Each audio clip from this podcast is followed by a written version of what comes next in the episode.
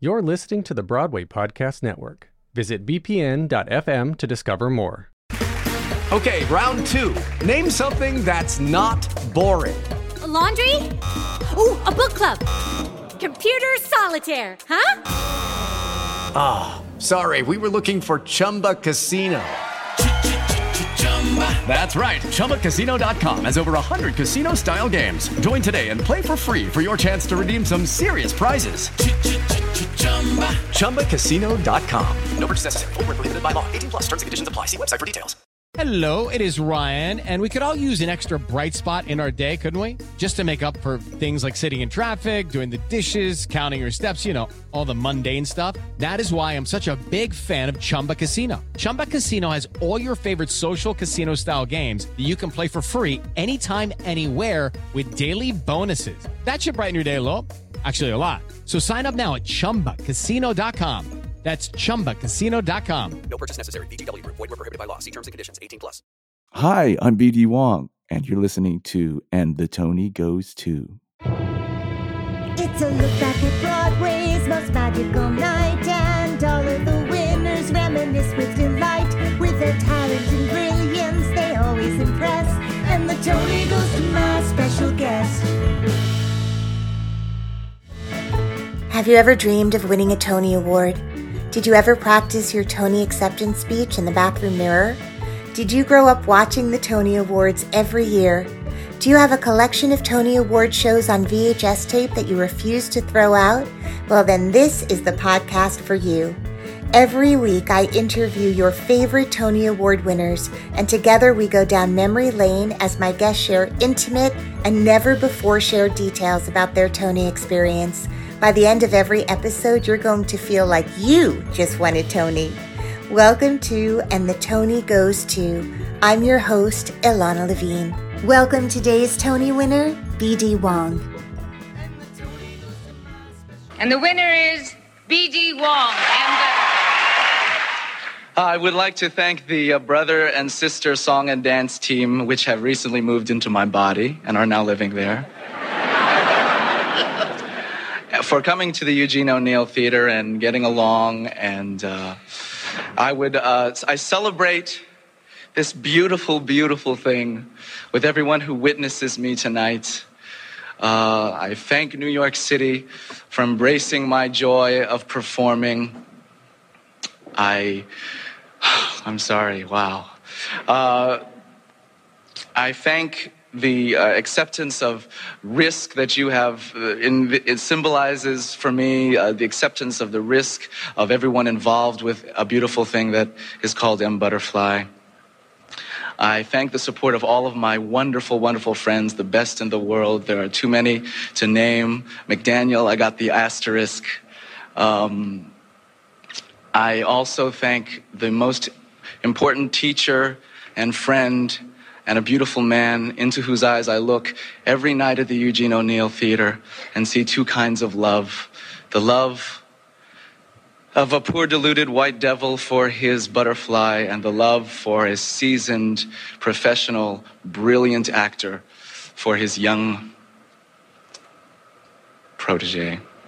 Uh, I also thank from the bottom of my heart William and Roberta Wong at 1886 40th Avenue, San Francisco. Yeah. Hi, BD Wong. Hello, Ilana Levine. So, as you may be aware, you just won a Tony. I did. It feels like seconds real time, ago. just seconds ago.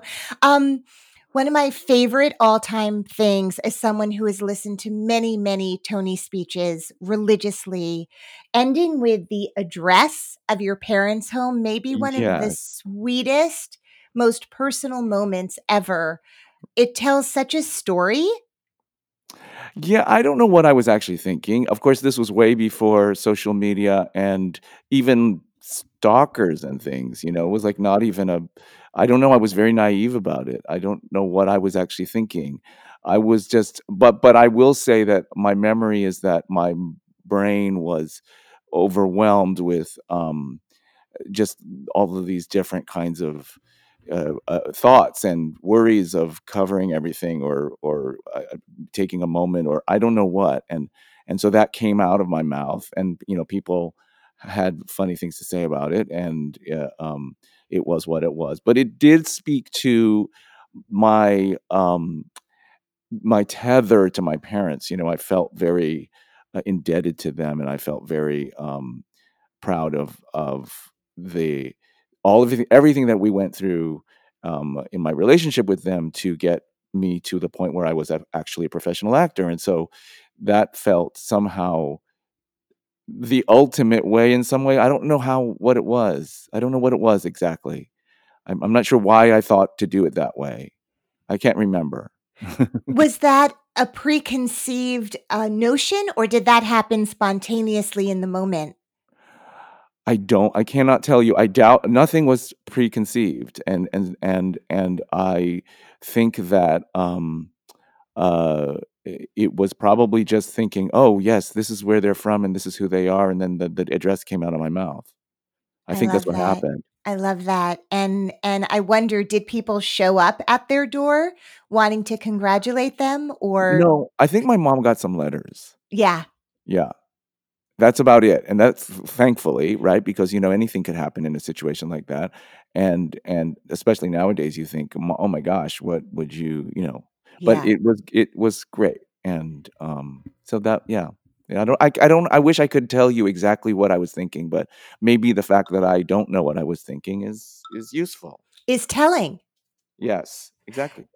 You um you won this Tony in 1988 for a Broadway show which was your first M Butterfly Yeah. and you know there there are so many um incredible things surrounding the story of you and the show one thing that was very sort of newsworthy at the time but maybe less known to some of your newer fans is that before that show had they seen you in something and opened up the program it would not have said BD Wong. It would have said your your birth certificate name and I My wonder government name, yeah. your government name. Yeah. Um, I wonder. Well, were you? Did you grow up being called BD by anybody?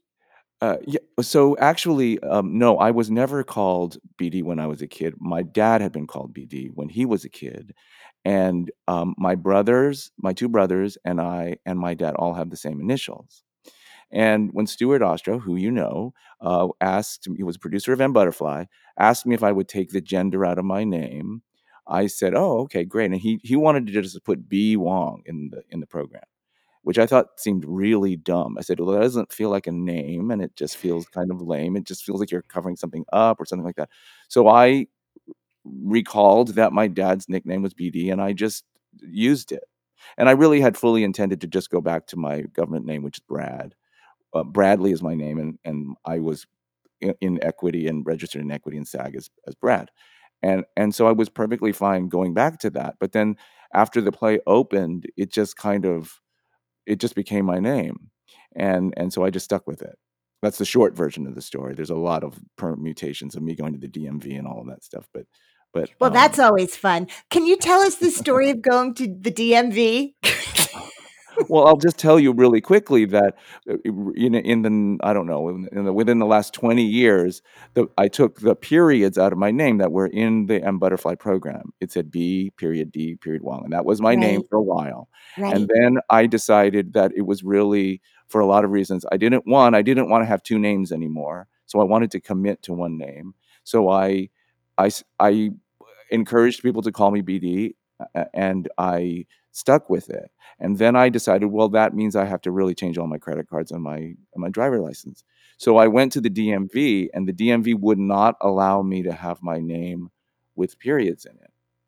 And um, it was it came out literally it came out b comma d period was my name. And i said i'm not that's that cannot be my name. I cannot say that on my driver's license. That that's just horrible it just sounds terrible with a comma in the middle of my name so i just said oh it's great it looks great without periods actually i like it without periods so i just kept it but it was the DMV being really weird about it, like being impossible about it, like not allowing me to even put periods in the search field when you were typing, you know, that kind of thing. Right. Yeah, yeah, yeah, yeah. So that And thus the name was born as we yes, know it today. yes, thank you. So I want to talk about how this life changing role came to you. Um, and if you could talk a little bit about how the show M Butterfly, for you as a really young actor with not many New York credits yet, ended up finding yourself front and center and winning every award possible for this show.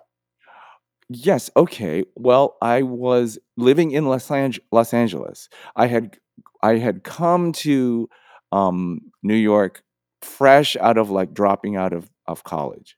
I was I was very unhappy in my program at college, and I was not learning anything, and I felt very very stagnant. And I said, I'm just going to go to New York, and I I saved some money, and I I eventually just got on a plane and went to New York, and I started um, working. I got my cards and stuff like that. But then eventually, I got my first job, which was um, a tour an, uh, of a of a of, a- show, and then it ended up in L.A.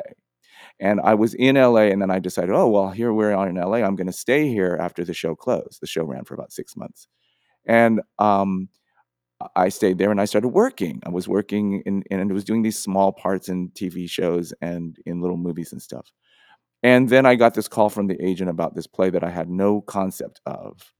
And he said, "Do you want to fly yourself to New York to to read for a Broadway play?" And I said, "Not really, because I was making a living and I don't know what this thing is and that would that would be me spending $300 or whatever it was, Right. To fly to New York. fly to New York for for something that doesn't make any sense, uh, you know, because the odds are whatever.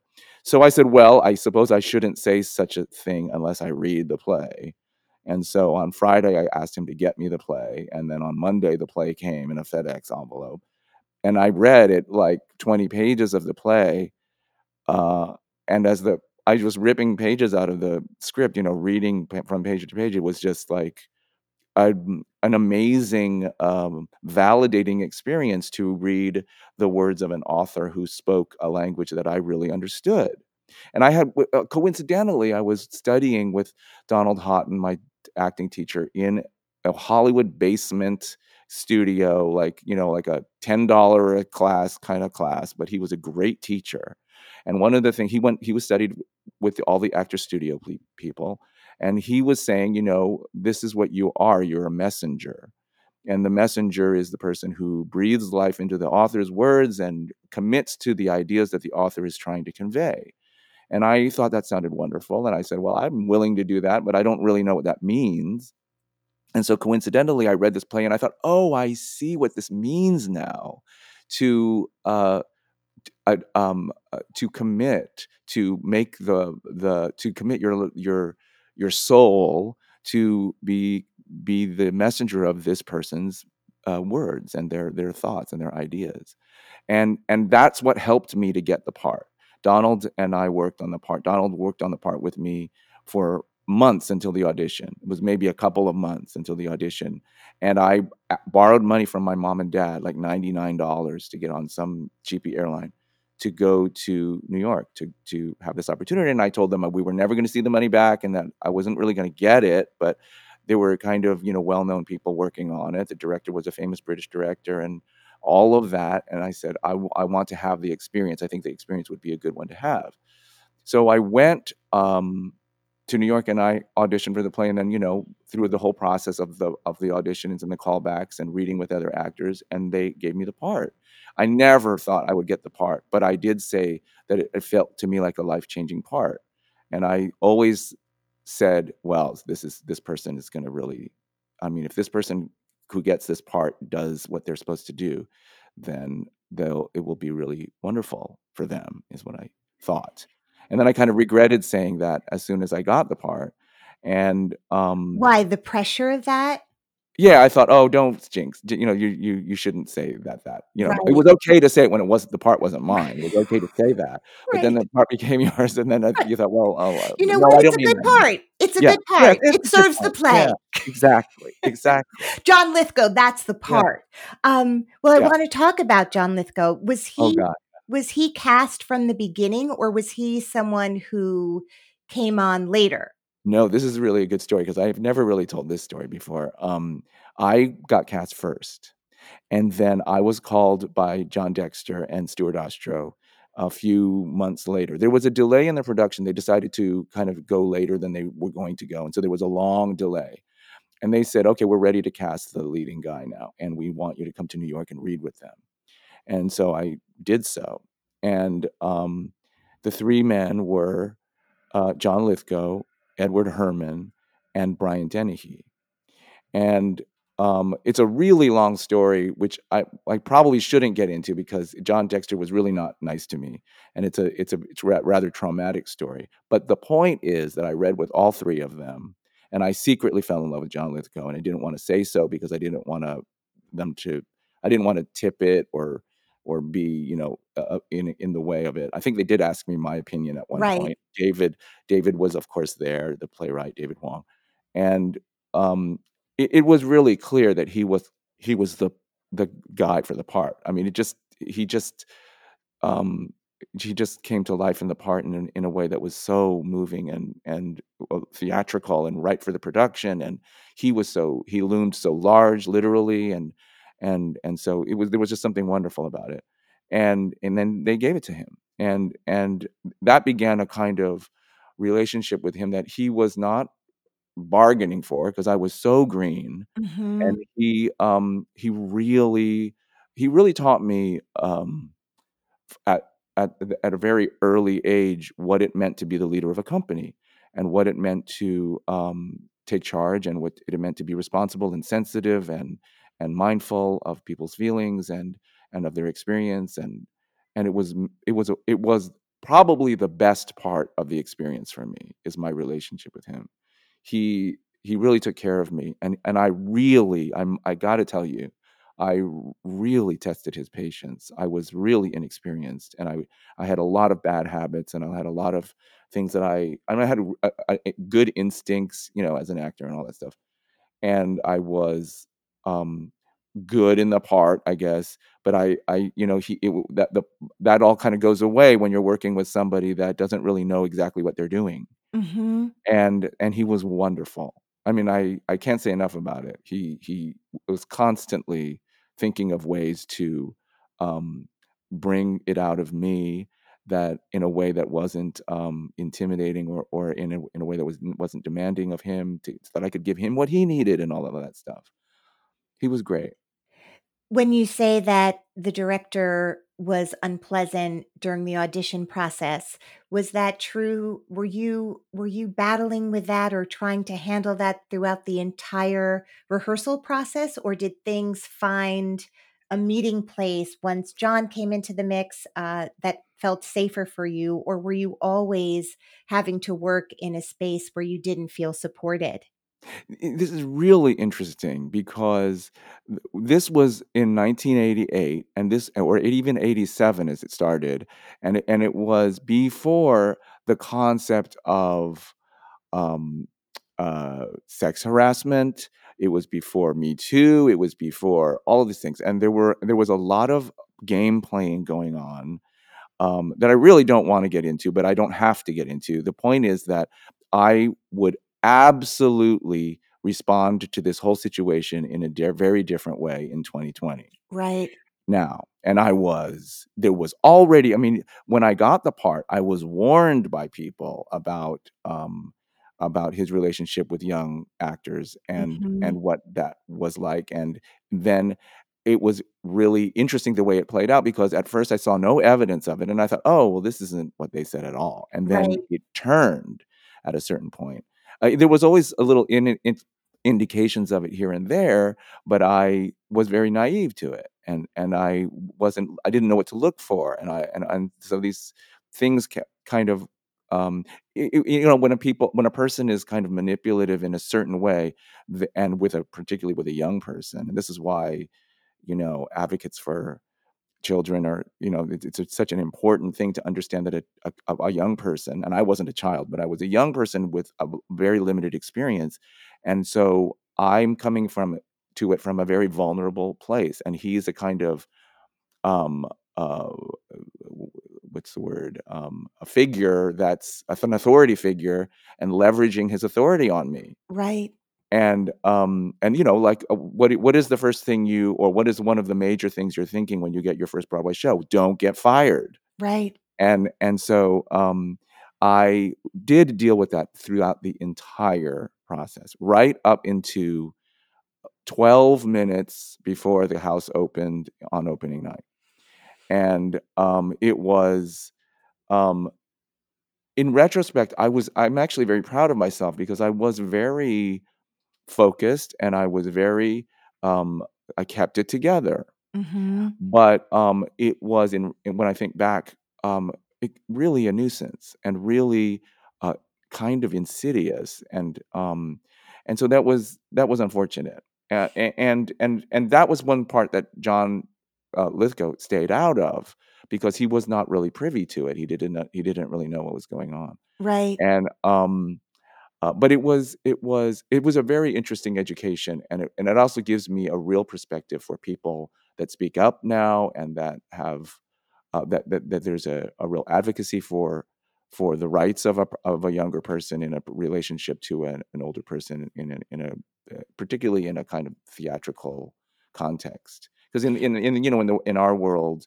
we touch each other we do this we do that it's it's it, we there's a lot more leeway than in an, in another um, office kind of environment That's right. and and so there was that going on too Right. With Lucky Land slots, you can get lucky just about anywhere. Dearly beloved, we are gathered here today to. Has anyone seen the bride and groom? Sorry, sorry, we're here. We were getting lucky in the limo and we lost track of time.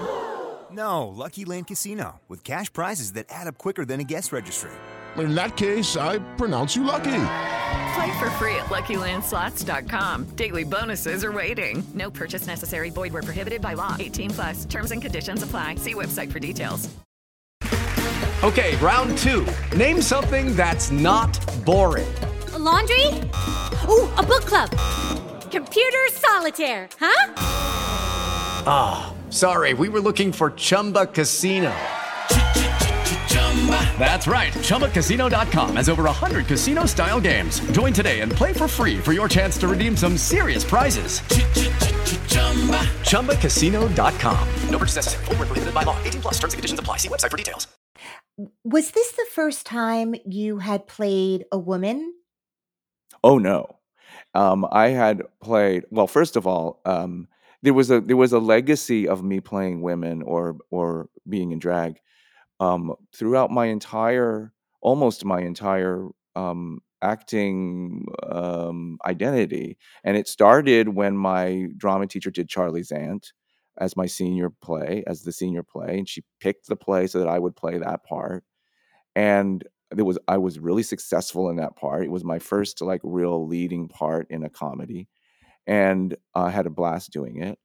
And I understood the uh, well, I sound, seemed to not have a problem with the stigma of of being dressed in drag, and um, that was a big part of it. And then there were other things that happened, like um, uh, I got cast. Oh well, then I got cast in La Cage. I was in the the singing ensemble of La Cage, and the singers in the original Broadway production of La Cage were in one number, the La Cage number in drag. They weren't Cagel uh, as you as we know them. You know, the main core of chorus. Right. Um, uh, of the chorus in in in La Cage is is in drag all the time, and then there were the I was like a fisherman, but then in the La Cage number when they wanted more people, I was in in, in drag in that, and so I was in heels and and in, dressed as a showgirl and all of that stuff, and I I was really comfortable with it. I mean, I was really good at it, and then when I oh before that, I was in oh this was so amazing. I was in um uh, on the Lower East Side. There used to be this theater called um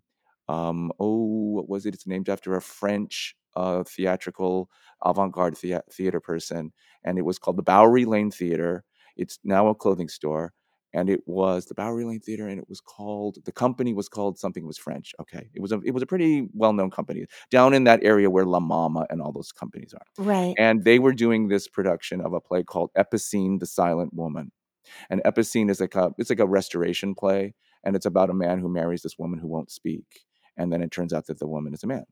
And um, I got cast in that part, and I remember that I had to leave to do something else. I got a job somewhere, and I had to give the part up. I never got to do the part. I was all excited about it. There were costumes made and everything, and then I had to find somebody to replace me. They were really mad at me, and the person that replaced me was Alec Mapa, who who covered the part on Broadway when I did M Butterfly, and then who took the tour and went to L.A. with M Butterfly, Yes.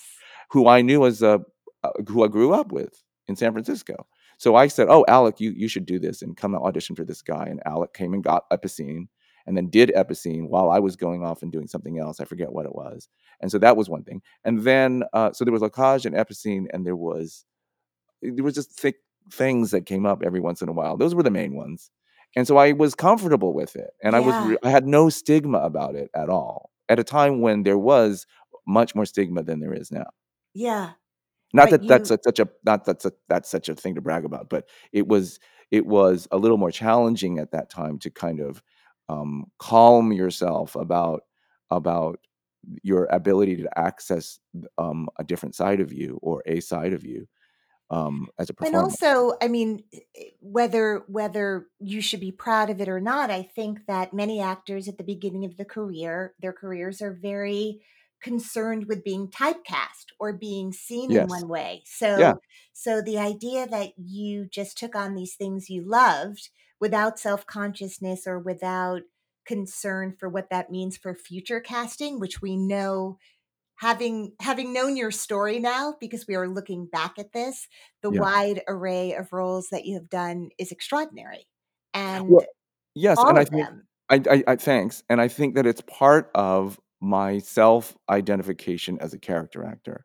I Mhm. never really um, wanted to um, look um, down on any part. And any the part that was actually, if you really want to know, the part that was furthest from me was the part that was the most interesting and continues to be so. And now it's just now that I'm getting older that I'm enjoying playing someone that's closer to myself, that talks like me and that walks like me or that has my sense of humor. And and that's new to me, kind of. I mean, I, r- I really have for many years, like, aside from my being on Law and Order, which was rather bland. Um, the, the the rest of it is all kind of character work, and and I think it's because I gravitate towards this a sense of of I was going to say stretching, but it really it's like um, being something that you're not, or or trying to explore um, performance styles and aspects of your performance that are as different from your own natural default setting as possible. yeah were there parts first of all were you familiar i mean for those of you who are listening m butterfly is sort of uh, fictional history i mean it's Yes. based on a real thing that happened between this Yes. uh, Chinese spy played by you. Um, and it's a, a memory play. So, so the context is John Lithgow or whoever plays the role is in a Paris prison, and it was present day at the time you were doing the play. Um, Yes. looking back over a, a 20 year relationship with with um, a This person, this, this person person who who he was a star. yeah. I'm sorry. I didn't mean to interrupt. No, Sorry. no, uh, I'm I'm losing the phrase. Is it called Peking Opera? Am I Yeah. remembering? Yes, Yeah. yes, yes. Peking opera Um, star or or performer yes. and and and and idolizing her and kind of putting her on a pedestal as this kind of ideal kind of feminine mystique kind of um eastern kind of um fantasy Mhm. And because of Based that on he's unable stereotypes a little bit, based on stereotypes yes. Yep. and and and, because of that he's unable to see it, it clouds his judgment as to the, the actual truth of the person that he's actually in this relationship with. That's kind of the germ of the play i guess. Now, when you talked earlier about, you know, I can say my parents' address at the time because social media wasn't sort of hadn't taken over uh, yeah. life as we know it. yeah. The the even the movie The Crying Game had yeah not come out yet when you were doing this show. oh yeah Um, no and you were you were a newcomer and your name did just say BD in the program. Were you aware of the moment? What was that like for for a time where many audience members could actually come into a show not knowing what the I'm going to call it a gimmick, even though that's not the right word for it, but the surprise. The, the, yes, the I mean, it, there was a hook. There was a hook to it, it, it- and and and the hook really got people at that time. It would not well, it, and we I think we kind of see there was a a, a perf- perfectly nice revival that just uh, opened and closed it last year or a year or two ago, and and and I think we see uh, among all the things we learn from time going by is that you know plays play differently in different time periods and and and the sophistication of the audience at this point does not really allow there to be any great revelation um, also re- david really kind of retooled the play and the revelation is not really as big a part of it as, right as it in understanding Mar- yeah the times understanding we're living in and yeah. also that that it's our hope that it it wouldn't be uh, something that someone would want to hide or be shocked by that we live in a time where we would not that need to hide. it's the opposite yes yeah the opposite the, the the the stigma the stigma of it fed into the um the the audience's um fascination and to the audience's um delight in discovering this.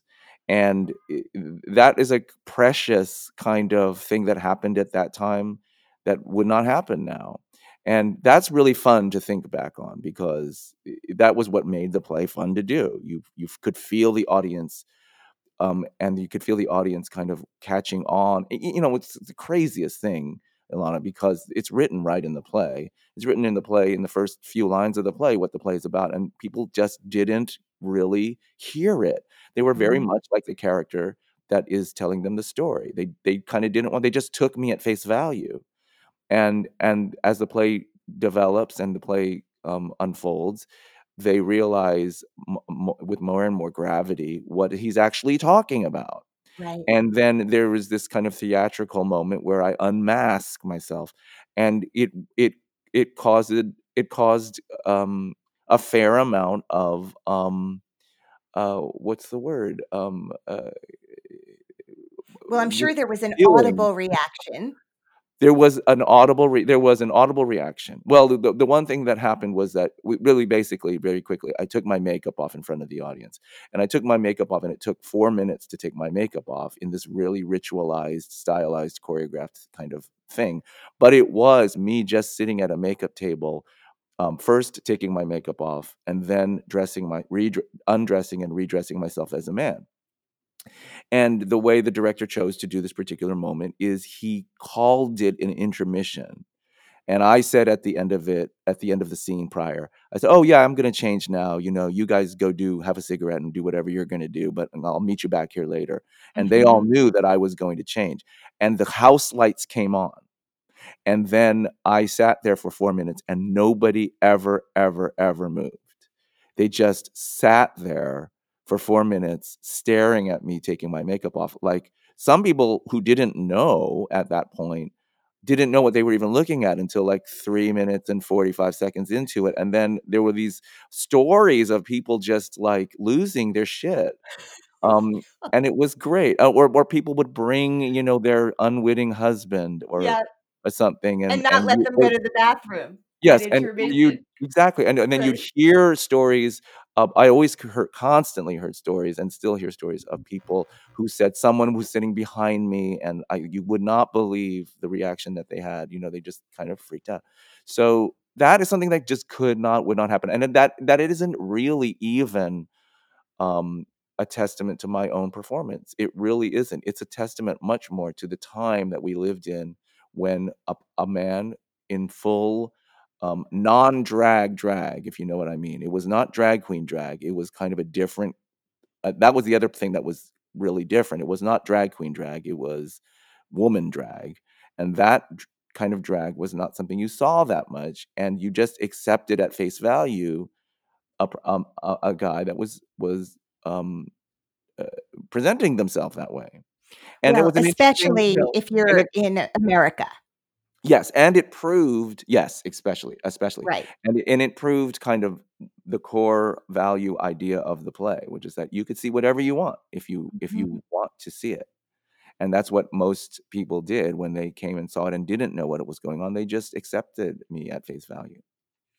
and and you started winning every award so by the time you got to the tonys what was your sense going in that night to the award ceremony? And I know you, I know you are someone who loved all things theater and and watched the Tonys and so it it must have been fantastical all of it. But how did you feel that night? Well, yeah, I- it- It wasn't fantastical. It was a version of fantastical that is maybe surprising. First of all, it's a little bit like when I said I read the script and I said, "Oh, this person's gonna like really clean up," you know. I- I- Yes. and then then here we were, and I was like, "Okay, well, I- didn't really, you know, I I didn't want to live under the the notion that I felt that way. You know, I, s- I mm-hmm. said that at one time, and I thought, no, this you, that cannot be where you're coming from when you when we when you go into this experience. And and I also this was the beginning or the the the turning point for me of of appreciating the Tonys in a way that uh, I I appreciated them before as an audience member, as a fan, and as a, f- a person fantasizing to be an actor and all of those wonderful things. And i and i still feel the giddiness of excitement of the tony awards and and all of that. But when i start really got down to thinking about it i became increasingly in, uncomfortable with the notion that we would actually pick five people a year and then pick one person to be the best one of those five people it makes no sense to me it continues to make no sense to me I find it really uncomfortable, and I and I think this is one of the reasons why I don't really um, uh, uh, think about it that much. Mhm. You know, as soon as as soon as the Tonys were over, I sent the Tony to my mom. It's on her mantle. I didn't want to look at it.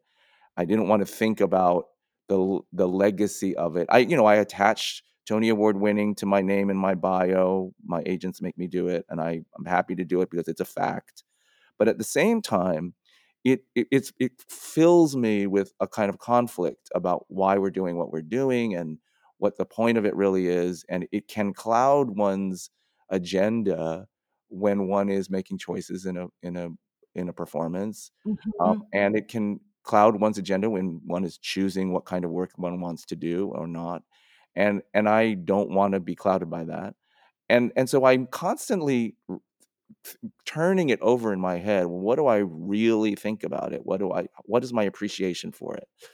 It has opened doors for me it has created an identity for me that like i said is attached to me now that i cannot um, deny and at the same time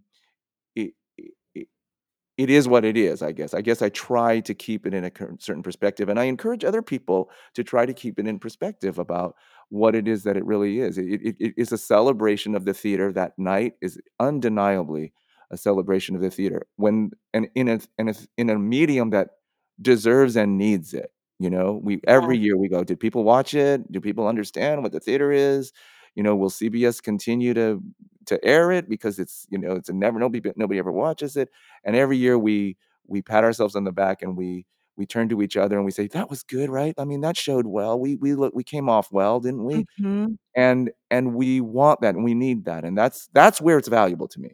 That's where it's kind of good. The, the kids at home who say you know they want to be actors and they see someone that looks like them i'm all for that. That's like my thing I, I well, to answer your question, walking in the door, I thought, well, you know what? I did what I wanted to do. I went through that rehearsal process.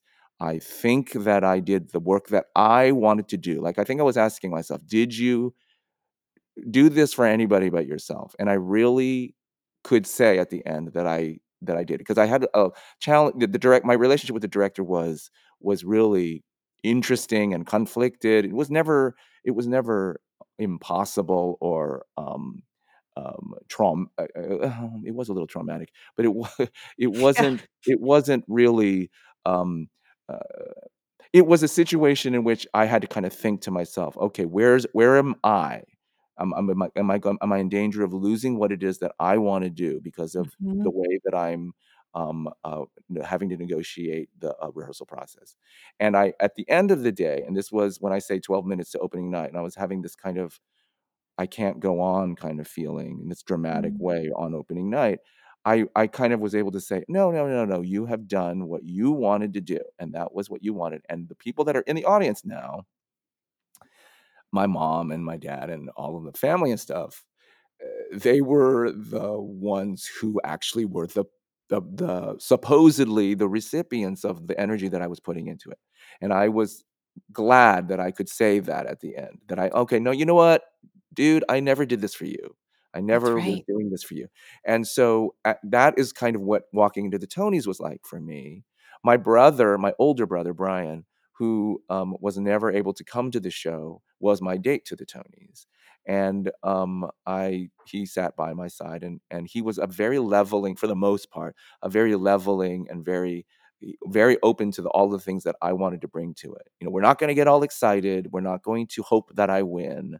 We're just going to enjoy the evening and we're going to enjoy seeing all the famous people and being at the rehearsal and doing all of this stuff. And and I was able to do that and I am happy that I was able to do that and not get kind of caught up in it. And I I, I feel like Ilana, I feel like in my day-to-day life, I'm always trying to remind myself of that. Like, okay, let's let's just enjoy the party part. And let's not like get all um, carried away with with the trappings of of the swag and suitcases full of things that you don't need that you get you know in the in the red carpet room and and all of Mhm. that stuff that's Mhm. really easy to do Yeah. and um and so that's how i felt going into it. I was very um i said i was very whatever happens happens. And in fact i was very it's okay to not win. It's really okay. And it's it's it's, it's okay to and I so I didn't hope to win or I didn't kind of stoke that flame.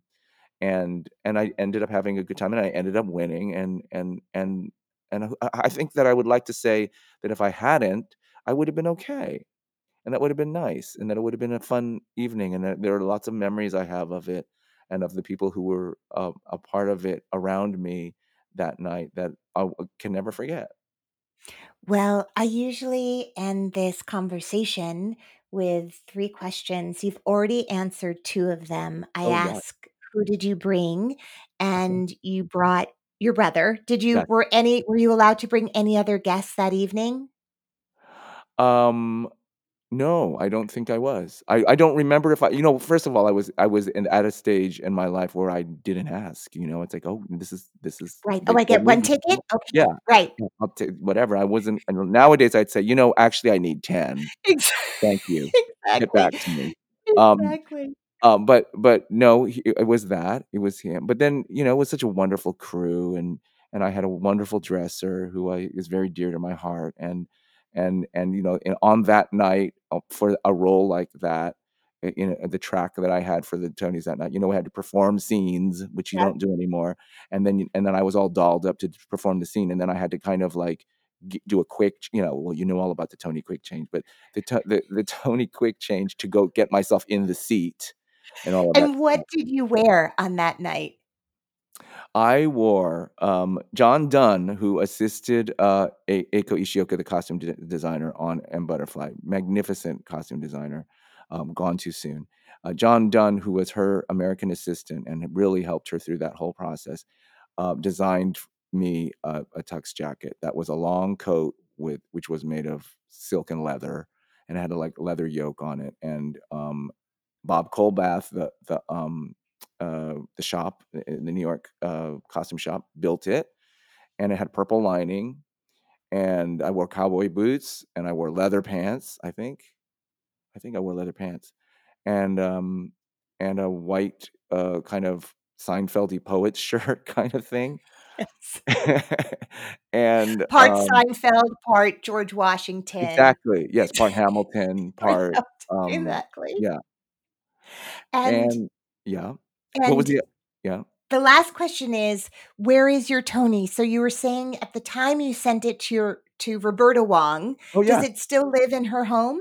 Oh, yeah, yeah, it's on her mantle in a little lucite box she bought to put it in, so it doesn't get dust on it. And it's And on you the can mantle visit it from time to time. Yeah, I hardly remember that it's there, but I can visit it from time to time. A theater at one time wanted to borrow it for a benefit, and that was a big kind of a thing, and I I I shipped it to them, and they shipped it back to her. Right. And and and it's on the you know what you know, it's like, it's classic. It's it's a classic my mother, anyone's mother kind of situation. It's on the mantle with pictures of my son and her other grandkids and their graduation pictures and you know people's wedding pictures and stuff like that. BD Wong, I cannot thank you enough for being on this podcast Oh, today. anytime, You know how I feel about you, and um, thank you for sharing so much of yourself today with Of such course.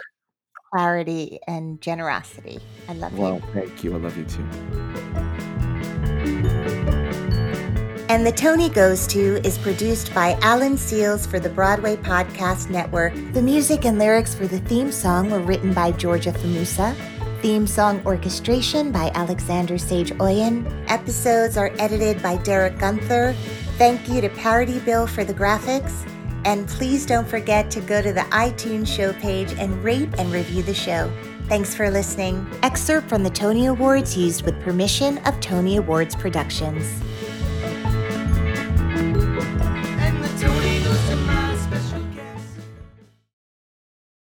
Hey, it's Leslie Odom Jr. here on the Broadway Podcast Network to tell you about the Rise Theater Directory, a program of Maestro Music. Rise is a national online resource designed to connect and empower backstage and administrative and creative theater professionals from underrepresented backgrounds. If you work or aspire to work in the theater community, this can help you find your next project. And if you hire theater professionals, search the Rise Theater Directory to find your next team. Create your profile now and get more information by visiting risetheatre.org. That's theater with an R E R I S E T H E A T R E dot org because only together we rise. It is Ryan here, and I have a question for you. What do you do when you win? Like, are you a fist pumper? A woohooer, a hand clapper, a high fiver. I kind of like the high five, but if you want to hone in on those winning moves, check out Chumba Casino. At chumbacasino.com, choose from hundreds of social casino style games for your chance to redeem serious cash prizes. There are new game releases weekly, plus free daily bonuses. So don't wait. Start having the most fun ever at chumbacasino.com. No purchase necessary. Group. Void were prohibited by law. See terms and conditions. 18 plus.